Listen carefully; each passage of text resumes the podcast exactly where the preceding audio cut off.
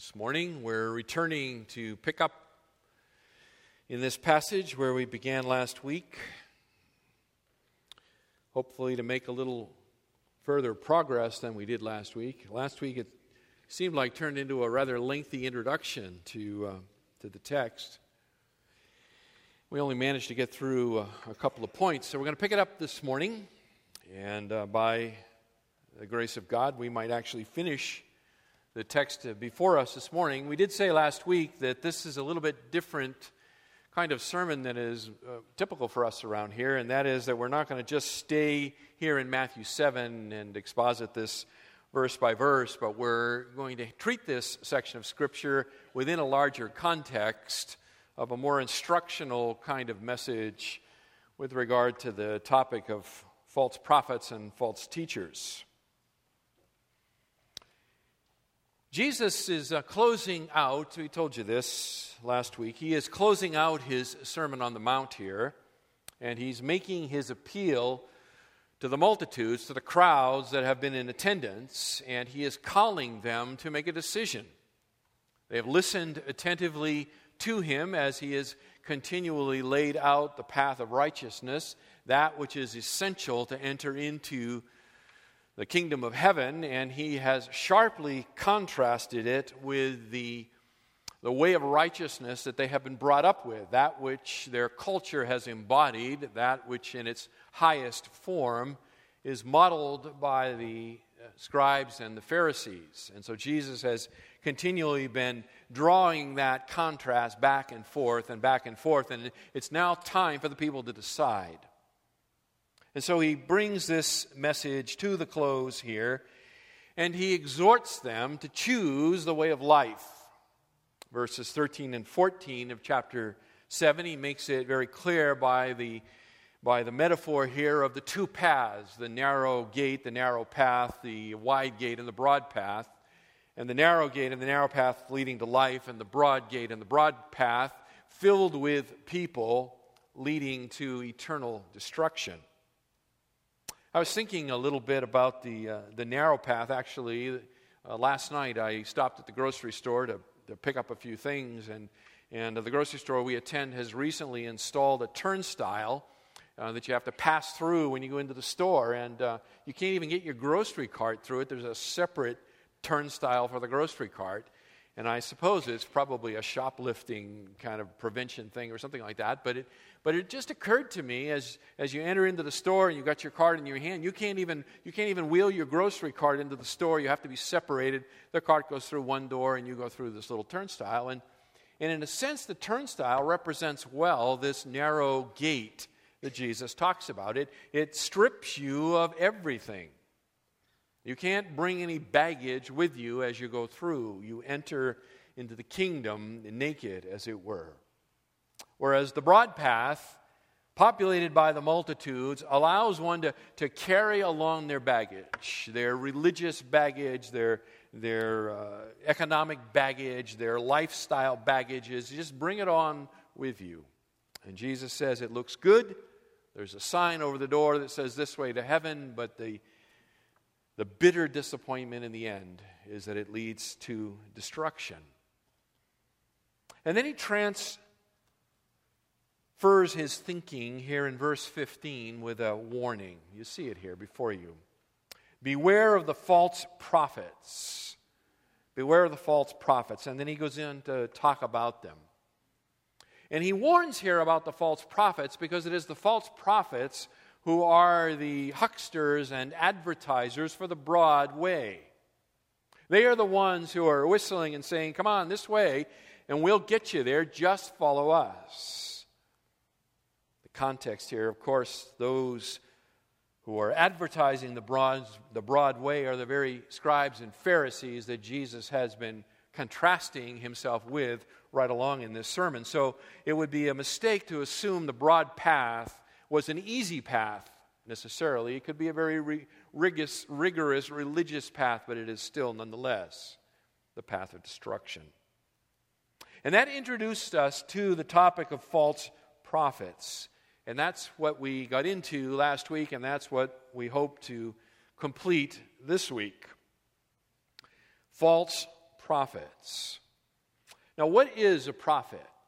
What is a prophet? We asked that question last week, and we answered it this way A prophet is a person who acts as God's mouthpiece, passing on what they have received from God. They, they act as the mouthpiece of God. They speak that which has been spoken to them. And we noted last week the, the danger of that is that when God speaks, his people are obligated to obey.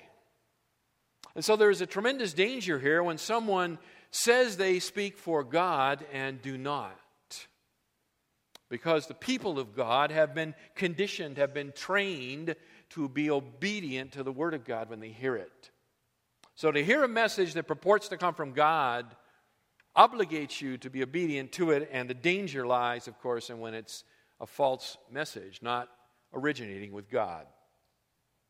We also noted last time that the, the false prophets that were so prevalent in the Old Testament and appear in the New also sort of give way gradually over time, it seems, as the New Testament progresses, to the danger of the false teacher.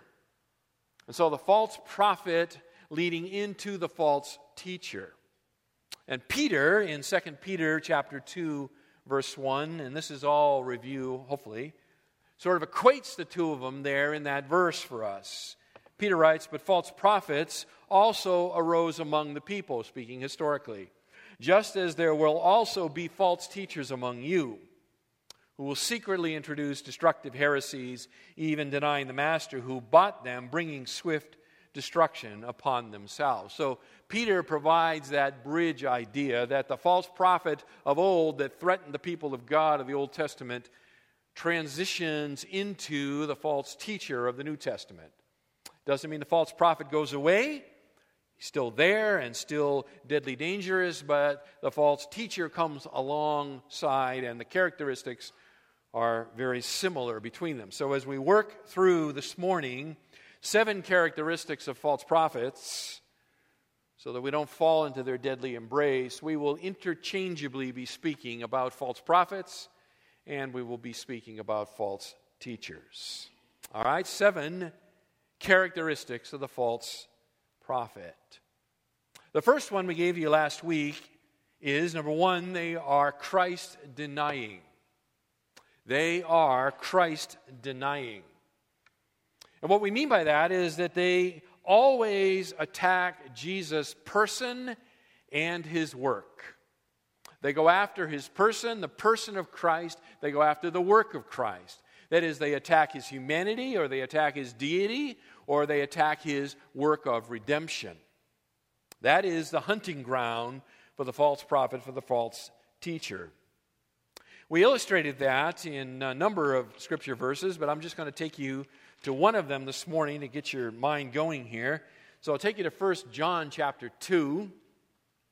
1 John 2 and verses 22 and 23. 1 John 2 22 and 23. We're going to look at a lot of scripture passages together this morning, so I'm going to hear a lot of rustling pages, or uh, I suppose tablet swipes, although I don't know if you can hear such a thing.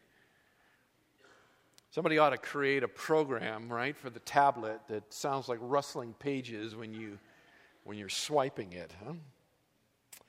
Here we go. First uh, John chapter 2 verses 22 23. Whoever denies the Son does not have the Father. The one who confesses the Son has the Father also. And that was verse 23, and I missed verse 22, which uh, comes before that, actually. So back up the tape and let's try it again. Who is the liar but the one who denies that Jesus is the Christ? That is, that Jesus is the Messiah. This is the Antichrist, the one who denies the Father and the Son. Whoever denies the Son does not have the Father. The one who confesses the Son has the Father also. They deny that Jesus is the Messiah. That is, they deny his deity and they deny his role as Savior. And in doing that, they, they deny the Father's witness to Jesus as the Messiah. So their attack here that John lays out is a, is a, is a Christ denying attack. It is the focus of their attack upon the truth. They're Christ denying. Secondly, they are deceptive. They are deceptive. For that, I'll turn you back again to Matthew chapter 7, verse 15. Beware, Jesus says, of the false prophets who come to you in sheep's clothing, but inwardly are ravenous wolves. We noted last time that a little earlier in this chapter, Jesus had spoken, verse 6, about not giving what is holy to dogs and not throwing pearls before swine. We called it the dogs and the hogs. And we said that we're not to throw the eternal truth before those who will merely disdain it and turn upon us and attack us. And it's not all that difficult to figure out who the dogs and the hogs are, but the false teachers, the false prophets, it's more difficult. They are deceptive. Jesus says that they come to us or to you in sheep's clothing. That is, they come in disguise. They come in such a way that they could pass themselves off as, as part of the community of believers. Now, I'm not going to take the time to go through it all with you again, but I understand the, the statement here the sheep's clothing is not that they come to pass themselves off as just another sheep, but they come to pass themselves off as a shepherd, one who is wearing the clothing made from the product of sheep. They have donned the robe of the prophet, they have put on the garment of the shepherd, and yet they are seeking to deceive the people. They have no intention of shepherding the people in truth. In fact, they are Christ denying people, they are deceptive. We can see that in, uh, in Matthew 24. We'll turn you there to 24, verse 11. Jesus here is speaking about the time of the tribulation, the time when the church has been removed by rapture. God is taking up his program with Israel again. And he is warning here, chapters 24 and 25, called the Olivet Discourse. He is warning about a number of things, not the least of which are the rise of the false prophet again. Verse 11 Many false prophets will arise and will mislead many, down to verse 24. For false Christs and false prophets will arise and will show great signs and wonders, so as to mislead, if possible, even the elect. And what we can understand from that is that their, that their deceptions are very clever, they're very, they're very convincing, they very, uh, appear to be very authentic even down to the, to the uh, doing of signs and wonders, such that people are taken in, people are deceived. Even the, the elect, even the, the chosen of God among Israel, it says that, that they are in danger as well of this deception. So the false prophet, the false teacher, specializes in deception. They are a deceptive group of people. That takes us to number three, and this is where the information begins to get new. Number three, they are devoid of virtue. They are devoid of virtue. They are Christ denying. They are deceptive. Third, they are devoid of virtue. Repeatedly, the scripture emphasizes the fact that, that those who are opposed to God are opposed because they desire to be their own master. They refuse to submit to God's rule in their lives, God's sovereign rule over them. They want to be their own master. They reject his coming kingdom and seek to establish their own. And by cutting themselves off from God in this way, by this rebelliousness of heart, they are addicted to their own fallen fleshly appetites. They have ruled out the possibility of participating in Messiah's eternal kingdom, and therefore they must establish a kingdom of their own. The only kingdom available to them is the one that they can construct on their own, and it is the kingdom of this world, and it is a kingdom that is based upon an attempt to fulfill fallen fleshly appetite. And so the false prophet, the false teacher, can be identified by their lifestyle their lifestyle, the way they live, the way they behave. They are devoid of Christian virtue. Let me show you what I mean by this by taking you to Romans chapter 16. Romans 16. And this is a recurring theme in the New Testament, by the way. These false teachers, these false prophets, they are driven by their earthly passions, their fleshly passions. Romans 16 and verse 18. Paul is warning in verse 17 the church at Rome about them. In verse 18, he says, For such men are slaves, not of our Lord Christ, but of their own appetites, literally belly. They are slaves of their belly and by their smooth and flattering speech, they deceive the hearts of the unsuspecting. The false prophet, the false teacher, is a slave not of Christ, for they have rejected his rule over them. They instead become a slave of their own appetites, a slave of their own belly.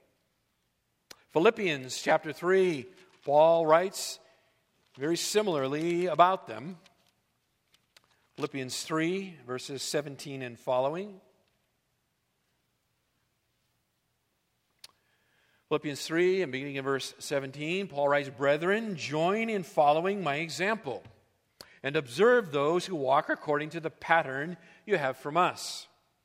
For many walk, of whom I often told you, and now tell you, even weeping, that they are enemies of the cross of Christ whose end is destruction, whose God is their, again, belly, appetite here, and whose glory is in their shame, who set their minds on earthly things.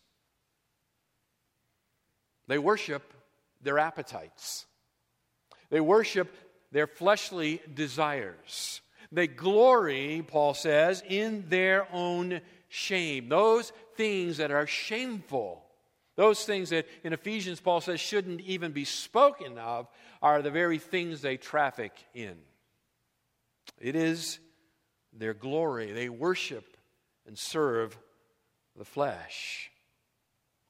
We see in 2 Peter chapter 2, turn over there to the right, 2 Peter 2.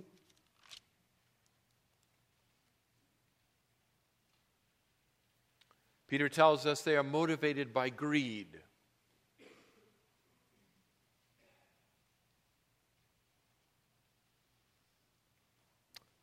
2 Peter chapter 2 verse 3 In their greed they will exploit you with false words.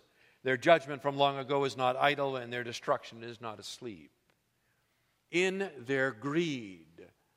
That is they are not satisfied. They they are constantly lusting after more and more and more of the passion of their flesh. They can never get enough of it Further on, same chapter, verses 13 and following, 2 Peter. It's a little bit into the verse here. It says, They counted a pleasure to revel in the daytime. They are stains and blemishes, reveling in their deceptions as they carouse with you having eyes full of adultery that never cease from sin, enticing unstable souls, having a heart trained in greed, accursed children, forsaking the right way, they have gone astray, having followed the way of Balaam, the son of Beor, who loved the wages of unrighteousness. Drop down to verse 18. For speaking out arrogant words of vanity, they entice by fleshly desires, by sensuality, those who barely escape from the ones who live in error. You get the picture. They are sensual, they are arrogant, they revel in it. They, they can't get enough of it. Listen, beloved, you can see this even today among those who, who are trafficking in false doctrine, false teachers, false prophets.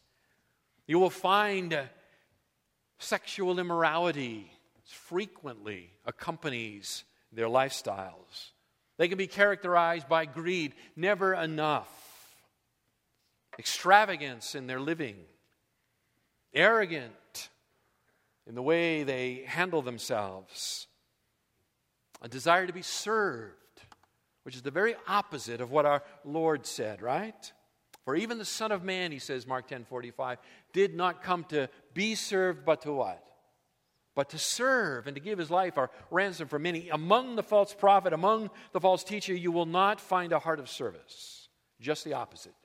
You will find those that, that want to be served, those that want to indulge the flesh to its ultimate. They are devoid of virtue. Fourth, they are devilish. They are devilish. The spiritual motivation that lies behind the false prophet, the false teacher, is satanic. It is satanic. They are, in a very real sense, the children and the agent of the evil one.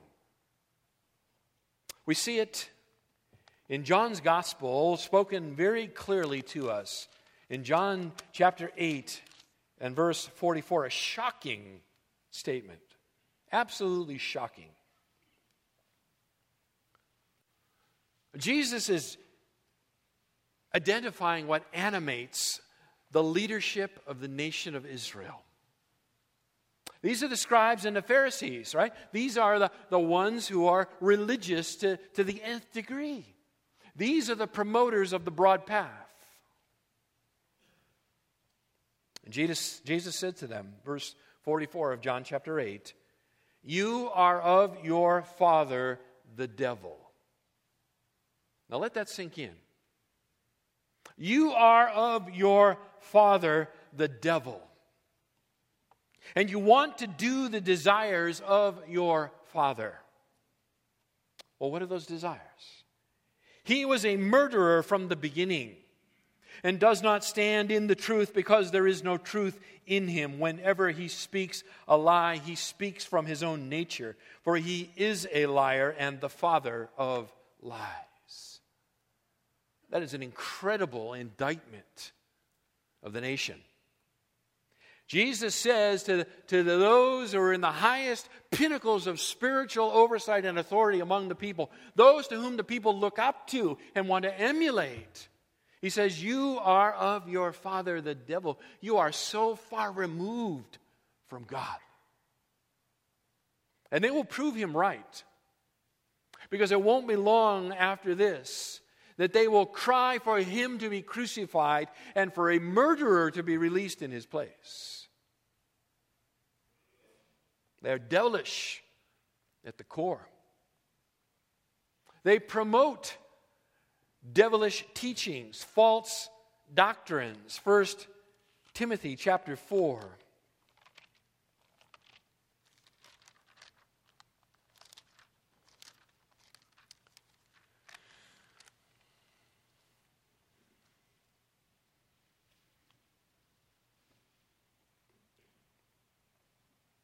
1 Timothy 4, verses 1 and 2.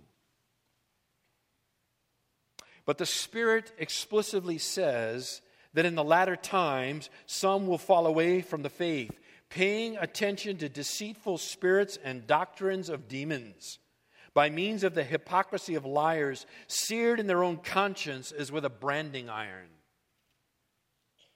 Doctrines of demons. Where does the teaching come from? That teaching that is Christ denying, what is its origin? What is its source? Paul makes it very clear. Jesus says it directly to them. It comes from the evil one himself. And it is designed to lure God's people away from the truth. False teaching, doctrines of demons. 1 John chapter 3.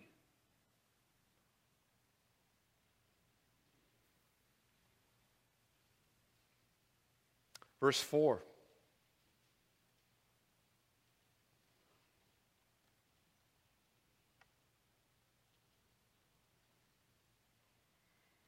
1 John chapter 3 verse 4 Everyone who practices sin also practices lawlessness and sin is lawlessness. Verse 8 The one who practices sin is of the devil for the devil has sinned from the beginning. The son of God appeared for this purpose to destroy the works of the devil. They're devilish in that they live and they and they teach lawlessness that is opposition to God's rule it's what characterizes their lives, it's what characterizes their doctrine. Opposition to God. Satan himself is the original rebel. And he fell and, and swept away a third of the angels with him, and he is continually seeking to draw away the people of God from the truth. A devilish people. God's by his Spirit, places his children in churches. He, he accumulates together in a body those whom he desires. First, or First Corinthians chapter 12 talks about the gifting of the Spirit for the common good within the body.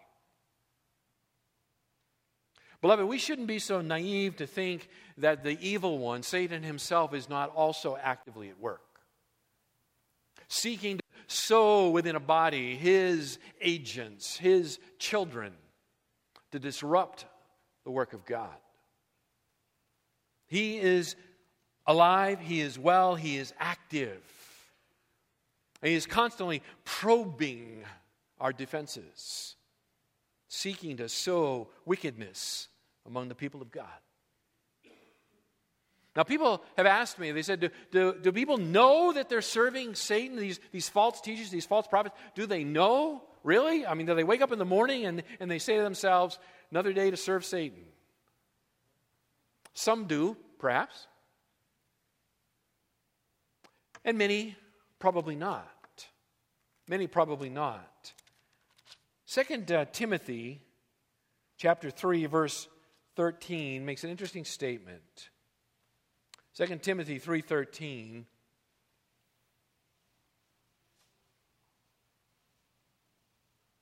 Paul says they're evil men and the imposters will proceed from bad to worse. And then look at this deceiving and being what? Deceived. Deceiving and being deceived. That is, uh, they believe their own lies. They are, they are drawn in by their own false teaching. They are animated and motivated by their own bellies, by their, by their desire to fulfill their, their passions and their lusts of unredeemed flesh. They're in open rebellion against Christ and his lordship. They are seeking to establish their own kingdom, but they are deceived by their own false teaching and false doctrine. My answer to the question of those that have asked is I think for the most part that most of them are deceived individuals. Terrible, terrible thought, terrible bondage to find oneself in. They are devilish. Fifth, fifth, they are dangerous. They are dangerous. That takes us back to Matthew chapter 7.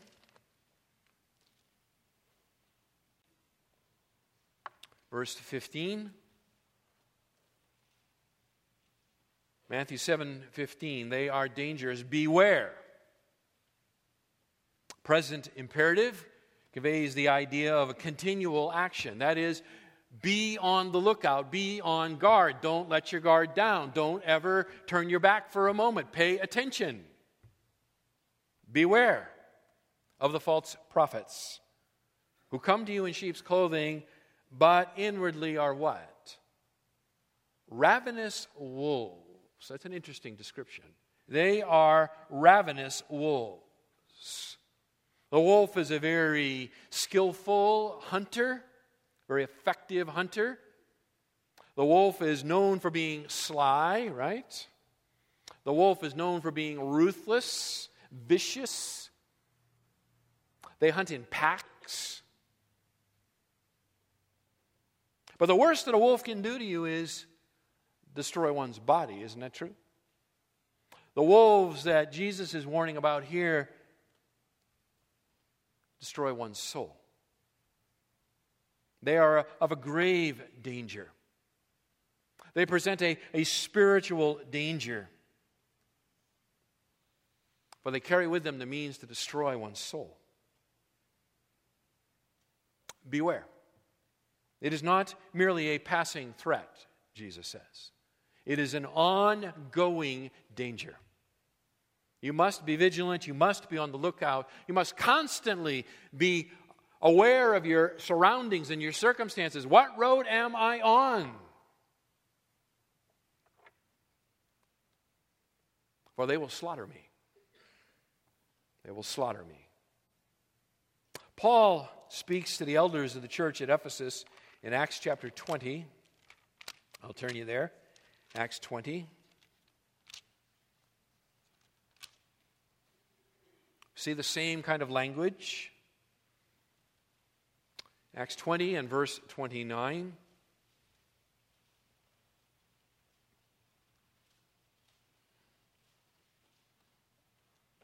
Paul's warning the leadership of the church at Ephesus.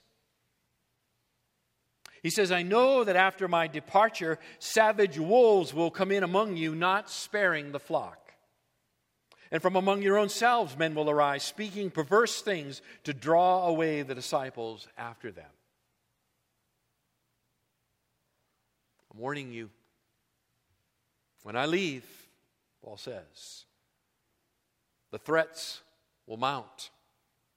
The savage wolf, the false teacher, the false prophet will, will seek to ingratiate themselves among you, to destroy you. Even from within yourselves, those that you perhaps thought were part of the sheepfold will indeed show themselves to be false. Seeking to divide the church, seeking to destroy the church. Plants, agents, moles, deeply embedded is the idea. They're dangerous. Go with me back into the Old Testament to Jeremiah chapter 8. Let's see why they're so dangerous. Jeremiah 8. And by the way, if I'm scaring you, then I'm accomplishing what I'm intending. You should be scared.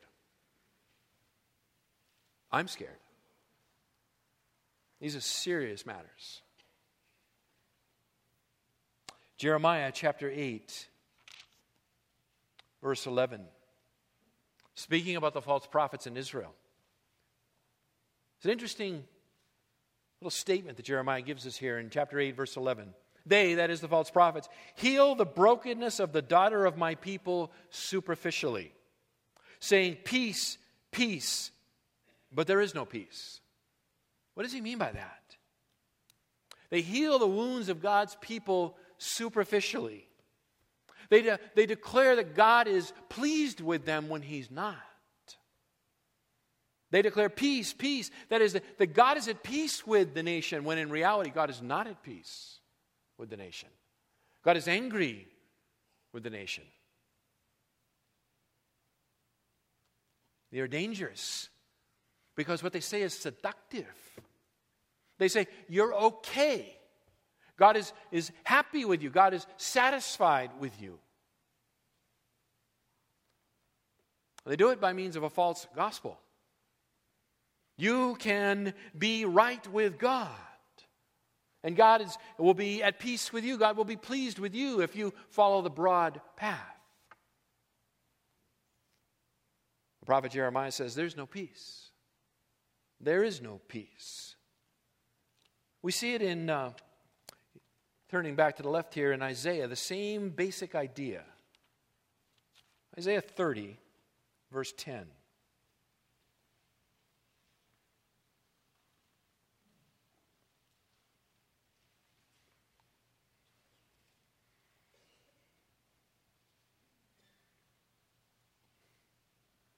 Now, here in verse 9, uh, Isaiah is criticizing the rebellious people Verse 9. These rebellious people, they, verse 10, they, they say to the seers, You must not see visions, and to the prophets, You must not prophesy to us what is right. Speak to us pleasant words, prophesy illusions. Now, in the context, the, criticism here is of the nation itself, and, and, basically saying you're rejecting the true prophets of God and you're, and you're gathering to yourselves false prophets who are telling you what you want to hear. But that gives us insight into the danger of the false prophet, the false teacher. How do they approach? Well, they approach by, by words that are pleasing to the ears. They tell you things you want to hear. They make it sound good. You can hang on to your sin, and God will be happy with you. Can't help but, but uh, take me all the way into the New Testament to 2 Timothy. This is good. This is the way to break in your Bible, by the way. Some of your Bibles are always falling open to Matthew chapter 7. So this is a way to kind of work on uh, breaking them in properly. 2 Timothy chapter 4, you know, I read these words in Isaiah and my mind goes immediately to 2 Timothy 4. Verses 3 and 4, where Paul is warning Timothy here to, to be diligent about preaching the word, right? In season and out of season. That means when it's convenient and when it's not convenient, Timothy. Why? Well, verse 3 For the time will come when they will not endure sound doctrine but wanting to have their ears tickled, they will accumulate for themselves teachers in accordance to their own desires and will turn away their ears from the truth and will turn aside to myths. Same basic idea. People don't want to hear the truth, and so they accumulate to themselves those who will speak what is pleasant to their ears, that which does not confront them in their unbelief. The false prophet, the false teacher is dangerous because they comply with that notion. They tell you what you want to hear. I'll give you one more Ezekiel 22. You're not going anywhere today, are you? Ezekiel 22.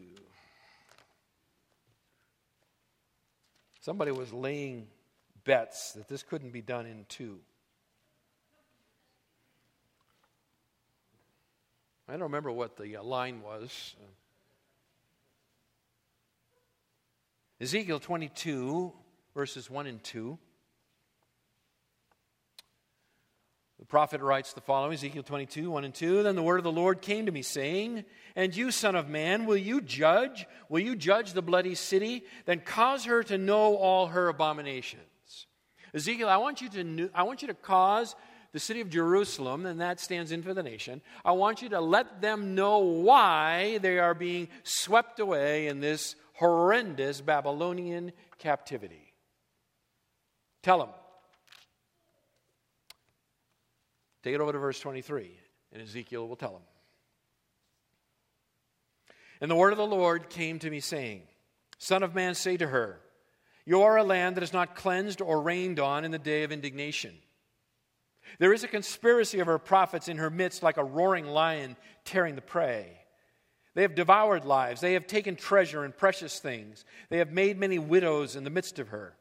Her priests have done violence to my law and have profaned my holy things. They have made no distinction between the holy and the profane, and they have not taught the difference between the unclean and the clean. And they hide their eyes from my Sabbaths, and I am profaned among them.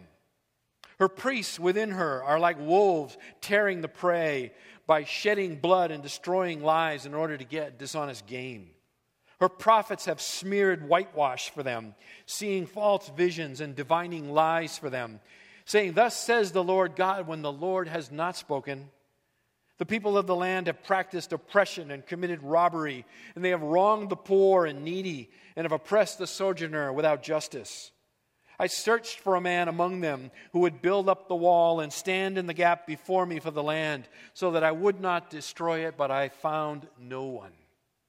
Thus I have poured out my indignation on them. I have consumed them with the fire of my wrath. Their way I have brought upon their heads, declares the Lord God. Why did God destroy his ancient people? One of the reasons, one of the main reasons behind their apostasy, their, their turning from God, is the false prophets among them. And that the people tolerated the false prophets, and by the end, the people appreciated the false prophets. Those who spoke lies. That's what the people wanted. It was the means of their spiritual undoing. These dangerous pseudo spokesman for God came in and, and waxed eloquent, and the people ate it up. The result was that God destroyed the nation, swept them away into a 70 year captivity. Listen, beloved, if a church falls prey to the same basic idea. That is, that they, that they get to a place where they no longer discern truth from error, they no longer care. They don't want someone who will confront them with the truth. They want someone who will, who will pat them on the back, someone who will, who will rub their head and tell them all is okay when all is not okay. That a church can fall, just like the nation fell. They are dangerous times and they are dangerous people. We need to be vigilant. Number six, they are detectable. Praise the Lord. They are detectable. They're deceptive, all right. They're devilishly motivated. They're exceedingly dangerous but they are detectable. God has not left his children defenseless. And so let's look at some passages. Let's go back to Deuteronomy. Go back into that Old Testament. God has given his, his children, his people, a means to smoke out the false teacher, the false prophet. And it begins in Deuteronomy 13. Deuteronomy 13, verses 1 through 5. And here in this passage, God, through Moses, gives a twofold test. Twofold test. I call it the miracles test and the loyalty test. It's the miracles test and the loyalty test. So let's take it up. Verse 1. If a prophet or a dreamer of dreams arises among you and gives you a sign or a wonder, and the sign or the wonder comes true, concerning which he spoke to you, saying, Let us go after other gods whom you have not known, and let us serve them. You shall not listen to the words of that prophet or that dreamer of dreams, for the Lord your God is testing you to find out if you love the Lord your God with all your heart and with all your soul. You shall follow the Lord your God and fear him. And you shall keep his commandments, listen to his voice, serve him, and cling to him. But that prophet or that dreamer of dreams shall be put to death because he has counseled rebellion against the Lord your God. Stop there. It begins with the miracles test. That is, the, the prophet here, or the dreamer of dreams who comes to them, there has to be some kind of validating sign. They need to do, they need to do something, some kind of sign or wonder must accompany the prophet. And if they can't do something that would appear to certify God is speaking through them, then you just say, go away. Go away. If God is speaking through you, let Him prove it. So the signs and the wonders are given to, to certify that one is a spokesman for God. Way, with that basic understanding, you can read the New Testament and you will have a lot of light thrown on the whole issue of the miraculous in the New Testament. It is the sign of God's certification. But it can be falsified. And that's why this is a twofold test. It is the miracles test and the loyalty test, and they go together here in Deuteronomy 13. Notice that it is possible, and we read it in Matthew 24, right at the end, that the false prophet can, can do deceiving signs and wonders. So it's, it's possible that someone can do something that appears to be truly miraculous, and God is not with them. So if they can't do anything miraculous, you can just discard them. If they can, that doesn't mean that you immediately say, well, they must have a word from the Lord. You have to, you have to apply the loyalty test. And the loyalty test is very simply this Does that which they say draw you to God?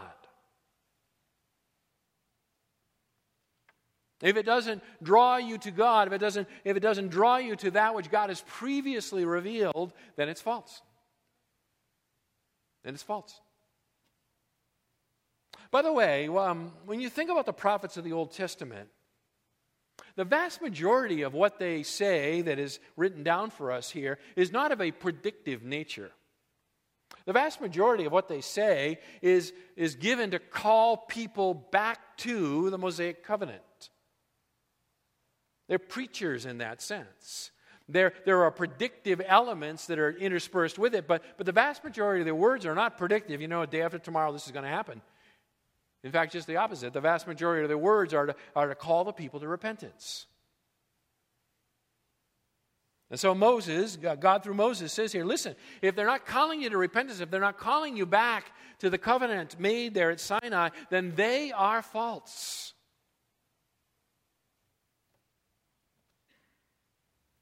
This, by the way, and I've said this to a few people, this, by the way, is why the book of Romans where two places, verses, uh, chapter 2, verse 16, chapter 16, verse 25, you don't have to write them down, you can figure it out on your own, but two places in the book of Romans, which is Paul's most comprehensive presentation of what he calls in those two places my gospel.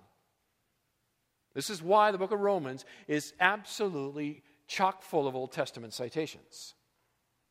Why does Paul quote the Old Testament so often in Romans where he is laying out what he calls his gospel? The answer is very simple. Because if Paul's gospel does not comport with that which has previously been revealed in the Old Testament, then it is false. And you have a false apostle.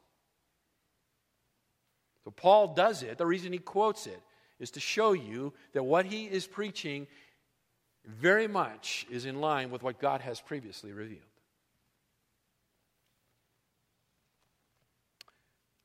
Turn over to chapter 18, same book.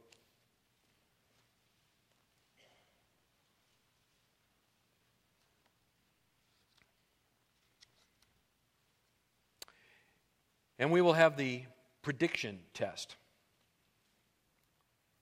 We've got the miracles and the loyalty test in Deuteronomy 13. Deuteronomy 18, we have the prediction test. Deuteronomy 18, verses 21 22. You may say in your heart, How will we know the word which the Lord has not spoken?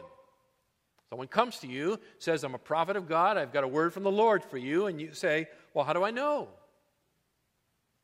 Verse 22 When a prophet speaks in the name of the Lord, if the thing does not come true, or does not come about or come true, that is the thing which the Lord has not spoken. The prophet has not the prophet has spoken it presumptuously, you shall not be afraid of him. Very simple. How do I know this is the word of the Lord? Answer, it comes true. It's simple as that. The prediction test. It comes true. If it doesn't come true, they don't speak for God. They don't speak for God. Now we can see this played out. Let me take you to Jeremiah 28. And I don't know what the odds were, but they've probably been growing over time here. And it looks like, uh, yea, indeed. Yea, and verily. We're not going to make it, Robert.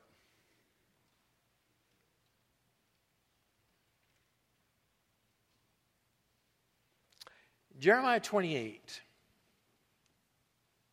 I want to show you, I'll show you this um, prediction test in action.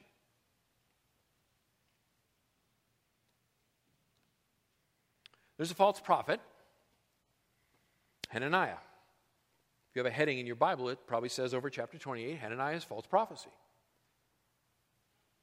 Jeremiah is the true prophet of God. And notice uh, in his response here to, to the false prophet Hananiah. Hananiah is speaking peace. Actually, in verse 11, he says uh, in the middle of the verse, uh, within two full years, the yoke of Nebuchadnezzar, king of Babylon, will be broken from the necks of all the nations. That's his false prophecy. He's saying, listen, I know, you know, that the, the, the uh, Babylonians have, have swept you away, but don't worry, it's only going to be a short thing. Two years, that's it. Two years, God is going to break the king of Babylon and he's going to release the peoples. That's his false prophecy. Jeremiah says, uh, no. Verse 8 Hananiah, the prophets who were before me and before you from ancient times prophesied against many lands and against great kingdoms of war and of calamity and of pestilence. The prophet who prophesies of peace, when the word of the prophet comes to pass, then that prophet will be known as one whom the Lord has truly sent. Hananiah, if you are really speaking for God and you're, and you're saying that in two years the, the yoke of the king of Babylon will be broken, then we can figure out whether you're telling the truth or not. All we have to do is wait how long? Two years.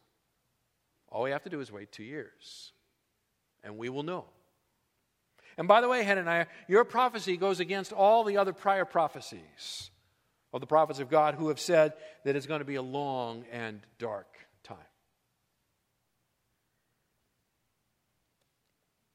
The validity of the long term prediction is, is based upon the actuality of the short term prediction.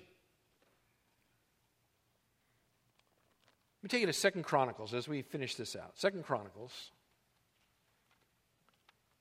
Show you what I mean by that. It's really cool, by the way, when you, you, know, you read these things, like the prediction test in Deuteronomy 18, you go, oh, okay, that's, that's good, but does anyone ever use it? Well, yeah, actually, they do. So you got Second Chronicles 18.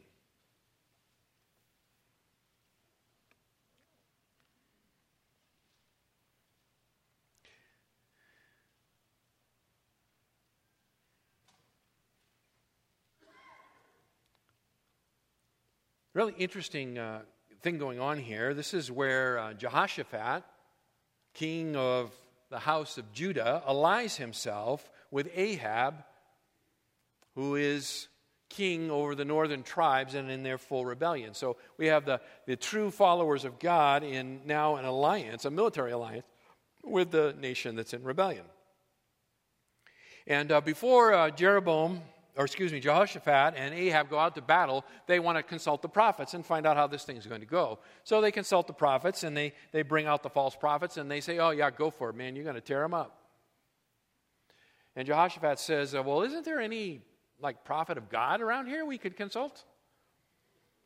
And Ahab says, Yeah, there's one, but I hate him because he never says anything good about me. and so uh, Jehoshaphat says, Well, can, can, we just at least ask him? So they send and they get him out of jail. His name is uh, Micaiah. Micaiah. And they go and they get him out of jail. And as they get him out of jail, they're, they're instructing him along the way. And they're saying, Listen now, this is your chance.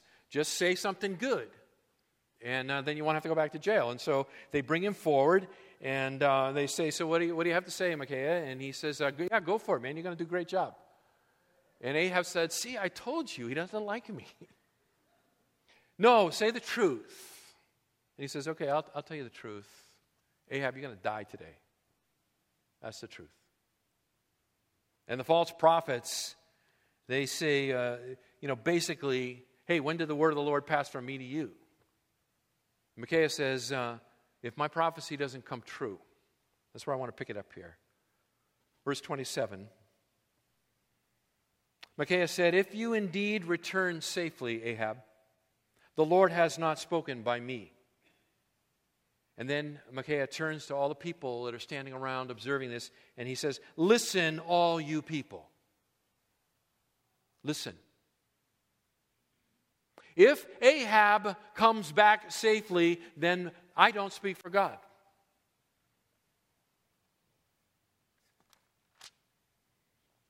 Verses 33 34. Oh, we forgot the part earlier in that where, uh, where uh, Ahab says to uh, Jehoshaphat, Now I got this battle plan. What I want to do is I want you to wear your royal robes into the battle, and I'm going to dress up in disguise. And Jehoshaphat says, Yes, sure thing. And he, he does. You wear a bullseye, and I'm going to wear camouflage. Got it. But that's what they do. Verse 33 A certain man drew his bow at random and struck the king of Israel in a joint of the armor. So he said to the driver of the chariot, Turn around and take me out of the fight, for I am severely wounded. The battle raged that day, and the king of Israel propped himself up in his chariot in front of the Arameans until the evening, and at sunset he died. He bled out. Micaiah, are you a true prophet of God? You bet. You bet. The, the, the efficacy of the short term prophecy that it comes true means that the things that he speaks about in a long term sense will also come true. The prediction test. There's one more test to, uh, that we don't have uh, time to cover, but I'll just show you where it is and then we'll come back to it. It's in uh, Matthew chapter 7, Amazing how we keep winding our way back there, right? I'll just show it to you. We won't deal with it yet. We have the miracles test, we have the loyalty test, we have the prediction test. And, and here in Matthew 7, verses 16 to 20, we have the fruit test, or, or I'm, I'm liking to call it the genetics test. The genetics test. So the miracles test, the loyalty test, the prediction test, and the genetics test. So if you will come back next time, we will take it up there. Let's pray. Father, thank you for our time in the Word this morning. We are certainly um, moving all over the Scriptures and, and looking at this serious and important topic. We thank you, our Father, that you have not left us blind and defenseless against the onslaught of those who are satanically motivated and and seek the destruction of our soul and the ruination of your church. But that you have given us through your inerrant word the means to smoke them out, to ferret out the truth.